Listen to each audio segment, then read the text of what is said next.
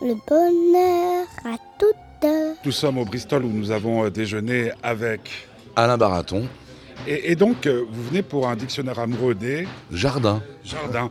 Alors, il y a le roman des jardins, mais ça, c'est plutôt Alexandre. Vous, c'est tout à fait autre chose. Euh, bon, normalement, c'est drôle ce que je viens de dire, mais ça n'est pas vraiment. Vous comprendrez parce que l'actualité littéraire va faire qu'on va beaucoup parler d'Alexandre Jardin ces prochains jours. Quel est votre titre exact? Qu'est-ce qu'il y a sur votre carte de visite euh? Alors déjà, j'ai trouvé que c'était drôle ce que vous venez de Oui, dire. mais Vous n'avez pas ri. Moi, j'aime bien quand on rit violemment. Ah, mais là, ouais, je, je, Alors, faites-le. je me gausse, je me gausse. Eh bien, sur ma carte de visite, il est indiqué très distinctement jardinier en chef du domaine de Trianon, du parc de Versailles et des jardins de Marly. Mais ça fait un peu beaucoup. Je suis simplement ce qu'on appelle plus pudiquement jardinier à Versailles. Mais ça existe depuis combien de temps?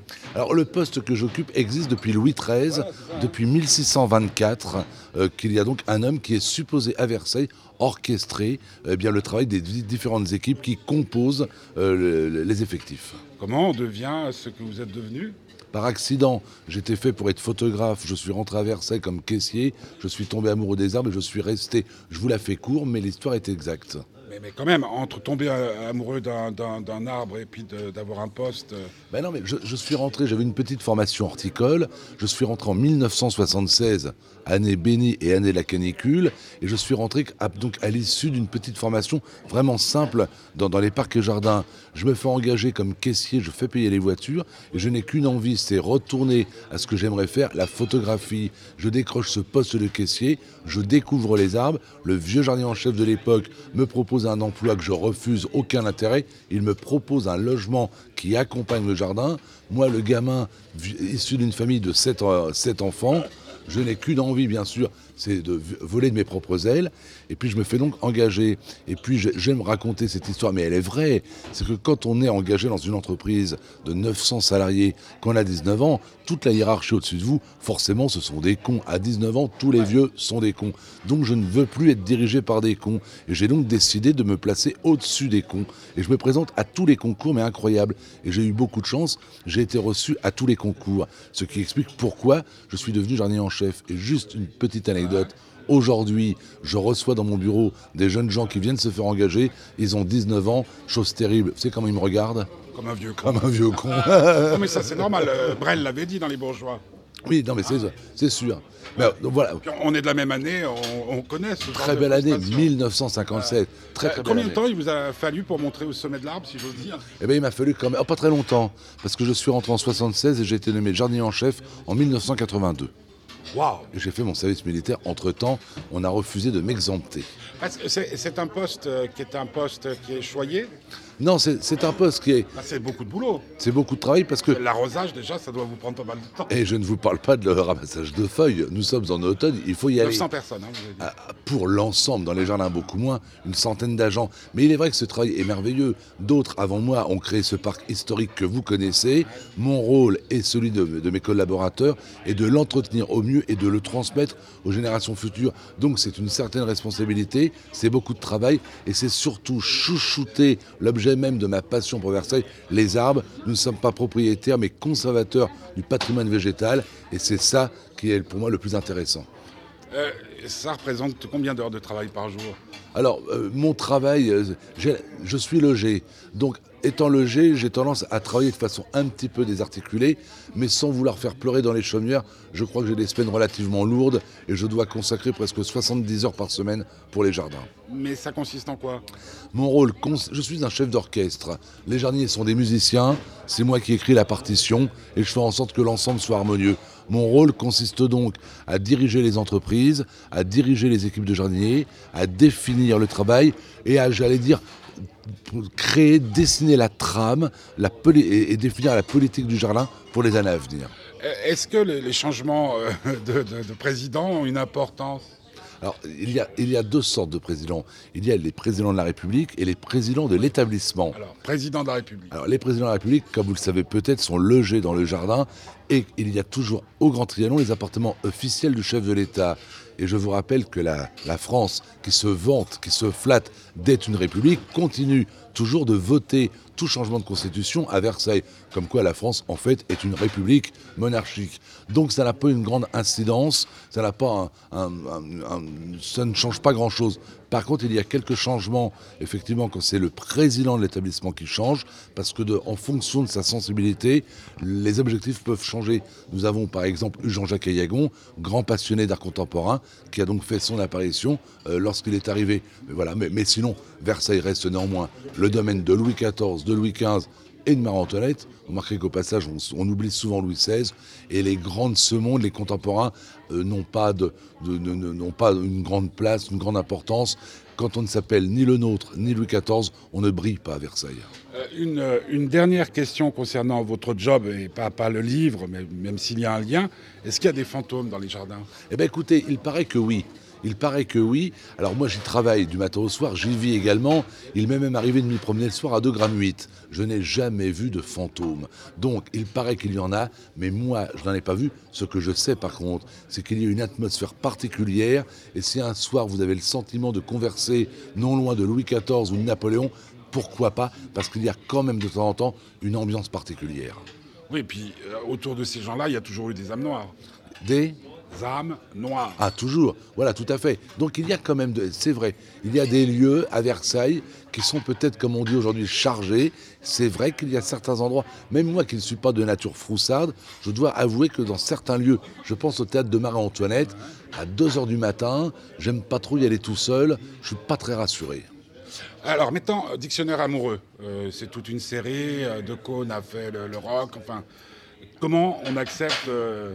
Déjà, bah déjà, on accepte parce qu'on est fier de, de, rejoindre une lignée d'auteurs que je considère comme extraordinaire. Vous parliez à l'instant d'Antoine de Caunes, que je connais bien qui est un type fabuleux. Donc déjà, on est flatté. Après, on est angoissé parce qu'on se demande si on sera capable de rédiger. En plus, ce n'est ni un guide ni un manuel. Il faut être capable d'intéresser le lecteur. Alors en fait, j'ai été très heureux de pouvoir présenter mon monde à moi du jardin en permettant au lecteur de m'accompagner, découvrir les lieux que j'aime, un petit peu comme je le fais à Versailles quand je fais la visite à un ami, en lui faisant montrer des lieux insoupçonnés ou ouvrir des portes qui généralement restent closes. Comment ça se passe? Je crois en avoir parlé avec ces Simons, hein, qui. Ouais, Jean-Claude Simon. Ouais, comment ça se passe? Vous avez une liberté totale? Alors, il... On te choisit, mais tu fais ce que tu veux. Alain. Voilà, tout à fait. Il vérifie beaucoup de choses. Il passe son temps à demander où on en est. Ouais, ben ça... On passe son temps, on passe donc son temps à mentir en disant ne t'inquiète pas, ça avance bien. C'est très angoissant, mais il accompagne, il donne un point de vue. C'est vraiment l'auteur qui écrit de A à Z, mais il est vrai qu'il est rassurant d'avoir un éditeur à côté qui donne des petits conseils et qui de temps en temps fait comprendre que le chapitre qui a été réécrit n'a peut-être pas sa place dans un dictionnaire amoureux. Oui, justement, pour vous, c'était quoi un dictionnaire amoureux avant d'en faire un? Bah, C'était vraiment une, un abécédaire euh, d'enthousiasme. Et je me suis rendu compte qu'un dictionnaire amoureux, c'est pas forcément que de l'enthousiasme. Ça peut être de la nostalgie, ça peut être de la retenue, parfois même de la colère. Donc les, les sentiments amoureux sont complexes. Donc mon dictionnaire amoureux, c'est un petit peu l'ensemble de mon ressenti sur les jardins, sur les hommes et les femmes de jardin morts ou, ou, ou d'aujourd'hui. Et puis également tout ce qui contribue au jardin, les statues, les bancs, les le banc. Quel... Vous imaginez que cette invention a permis à plusieurs fessiers d'être côte à côte. C'est le, le, premier Internet de, de, de l'humanité. Enfin, c'est un objet de communication, le banc, on n'en parle jamais. Un site de rencontre. Ah, mais un site de rencontre. Euh, euh, vous prenez l'arrosoir. Il euh, y a un tas de... Donc j'ai voulu vraiment parler du monde des jardins d'une manière très large, et puis également en parler de temps en temps avec ce que moi-même j'ai découvert. Je cite souvent cet exemple parce que je le trouve délicieux. Quand vous parlez de Giverny, vous parlez forcément de Claude Monet. Claude Monet, Monet aimait tellement son jardin qu'il a passé toute sa vie à le peindre. Et eh bien lorsque Claude Monet est mort, il a exigé d'être enterré sans fleurs ni couronne, uniquement de peur qu'on cueille les fleurs de son jardin pour les mettre sur sa tombe. Ben, je trouve ça merveilleux. Euh, après, il y a, comme dans tout écrit, euh, dans tout ouvrage, il y a la sélection. Oui. Donc ça veut dire séparation, ou ça veut dire déchirure, ou ça veut dire rupture avec des idées qu'on a eues. Oui, parce que j'ai, il y a eu des moments difficiles pour moi. J'avais l'intention de parler de jardiniers actuels, contemporains, que je considérais comme incontournables, parce que leur œuvre est reconnue, mais les hommes, je n'arrivais pas à les sentir. Ce sont des gens qui ont peut-être euh, fait des merveilles, mais ils ne me parlent pas. Et finalement, j'ai pris la décision de m'en séparer. Je n'ai voulu parler que des gens que je comprends et que j'aime vraiment. Donc c'est vraiment un dictionnaire amoureux. Il n'y a pas de, de, de, de, Je ne parle que de ceux que je, que je connais. Tous les jardins qui sont décrits, je les ai visités, par exemple. Tous. Est-ce que vous croyez qu'il y a des gens qui font un dictionnaire amoureux de, de choses qu'ils ne connaissent pas? Ah mais j'en suis convaincu. Vous avez des gens qui sont capables de parler de tout et de rien, simplement parce qu'ils ont la plume alerte, parce qu'ils sont doués, et puis et, et ils savent rédiger. Euh, je, je pense. Bon, euh, je suis, on parlait de De Caunes. De Caunes a une, une culture dans, dans le rock euh, époustouflante, il n'y a, a, aucun souci. Mais il y a d'autres auteurs dans d'autres collections qui ont certainement parlé d'architecture, d'œnologie, de peinture, et qui n'ont pas forcément vu l'étoile exposée. Euh, y a, oui, vu ou euh, entendu parler. voilà. Euh, maintenant, il y, y, a une autre chose par rapport à. On, on, a partagé une partie du déjeuner ensemble. Il y a beaucoup de voyages dans votre, dans votre, dans votre métier mais par goût aussi. Oui, c'est-à-dire vous aimez découvrir le jardin des autres. Oui, oui, mais le jardin, jardin secret. Ah, mais tout à fait, mais n'oubliez pas surtout qu'à l'origine, le jardin était une façon de représenter la planète tout entière. Ouais. Le jardin de curé, c'est l'humanité tout entière. Euh, le jardin de l'islam, c'est carrément un jardin. Euh, D'ailleurs, le jardin de l'islam a donné euh, la création du tapis, euh, du tapis euh, afghan, le tapis euh, d'Iran. On ne peut pas offrir un jardin, alors on offre un tapis persan justement pour offrir une parcelle de la planète. Donc le jardin, c'est un lieu de liberté. On ne peut pas ne pas aimer les jardins si on ne connaît pas la planète. Donc c'est un, une occasion de découverte, même si par exemple à Versailles, nul besoin de voyager pour découvrir des plantes exotiques, des animaux venus d'ailleurs. Le monde entier est représenté à Versailles sous forme végétale et autrefois animale, mais j'aime, c'est vrai, parcourir les jardins, parcourir le monde. Est-ce qu'il y a une déformation qui fait que quand vous allez euh, chez quelqu'un, vous demandez à voir son jardin avant sa bibliothèque? Je suis exactement comme un médecin qui constaterait que la maîtresse de maison a mauvaise mine, mais sans jamais lui annoncer. Donc effectivement, quand je vais chez un ami, je regarde toujours l'état du jardin. Je me dis que le jardin est la carte d'identité du maître des lieux, du propriétaire. Montre-moi ton jardin, je te dirai qui tu ah, es. Ça, ouais. ah, sans aucun doute. Louis XIV est un homme de pouvoir, son jardin est un jardin de pouvoir. Louis XV est un libertin, le jardin devient paysager. Marie-Antoinette ne supporte pas de vivre en prison, elle a un jardin carrément romantique. Aujourd'hui, rien n'a changé. Donc il est vrai que je n'irai peut-être pas d'abord visiter le jardin avant d'aller dans la bibliothèque, mais je trouverai toujours un prétexte pour aller dans le jardin voir la les clope, végétaux. La clope. La clope qui n'est qu'une herbe hein, au, au, passage. Mais non, mais j'aime bien également voir si les plantes sont bien choisies, si elles sont soignées.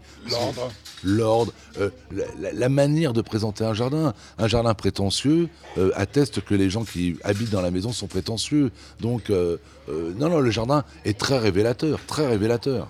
Même vous avez un au jardin Au même titre qu'une bibliothèque. Oui, oui. Voilà. C'est pour ça que je faisais ce parallèle oui. euh, osé, mais ô combien juste. Mais tout à fait. Et j'ai aussi un jardin qui est dans le parc de Versailles, à l'intérieur oui, vous même. habitez à Versailles. Voilà, donc j'ai un jardin qui est clos à, vous. à moi, donc un jardin qui m'est euh, aimablement euh, mis à disposition par la République, qui est donc de temps en temps pas mauvaise fille. Et ce jardin est entouré d'arbres fruitiers mal entretenus, d'une pelouse rarement tondue, d'arbres jamais taillés. Il a l'avantage d'être mon jardin, et quand j'y vais, ce n'est pas pour travailler, c'est pour en profiter. Donc c'est un jardin de, de, plaisir, un jardin de bonheur où je ne fais rien. Et puis, ouais. et puis en, en plus, vous ne pourriez pas utiliser les gens qui travaillent pour vous pour. Non. Et ça puis, serait... et puis soyons sérieux. Si je veux épater mes amis avec mon jardin, autant qu'on sorte du mur et qu'on aille à Versailles, ça aurait quand même plus d'allure. J'ai pas envie de reproduire dans mon jardin un mini Versailles. Ce serait ridicule. Euh, mais votre jardin vous ressemble.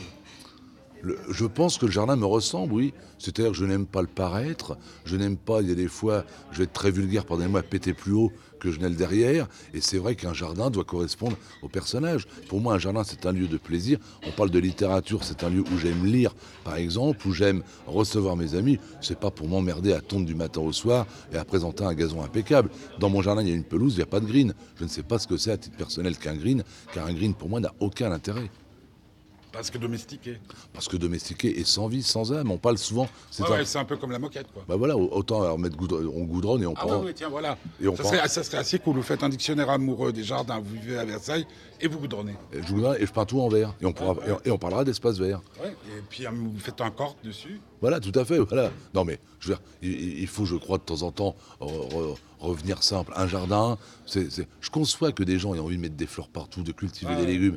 Mais si vous ne pouvez plus partir chez les amis en vacances parce que vous allez rater la récolte des tomates, c'est quand même un peu absurde. Donc je veux garder ma liberté. Et puis, depuis quelque temps dans mon jardin, niche un couple de faisans sous un laurier sauce, arrivent des petits écureuils qui viennent me dépouiller les, les noisettes euh, qui devraient logiquement fructifier en abondance. Il y a des oiseaux. J'aime bien également que cette petite partie sauvage au centre de Versailles redevienne un lieu pour les animaux.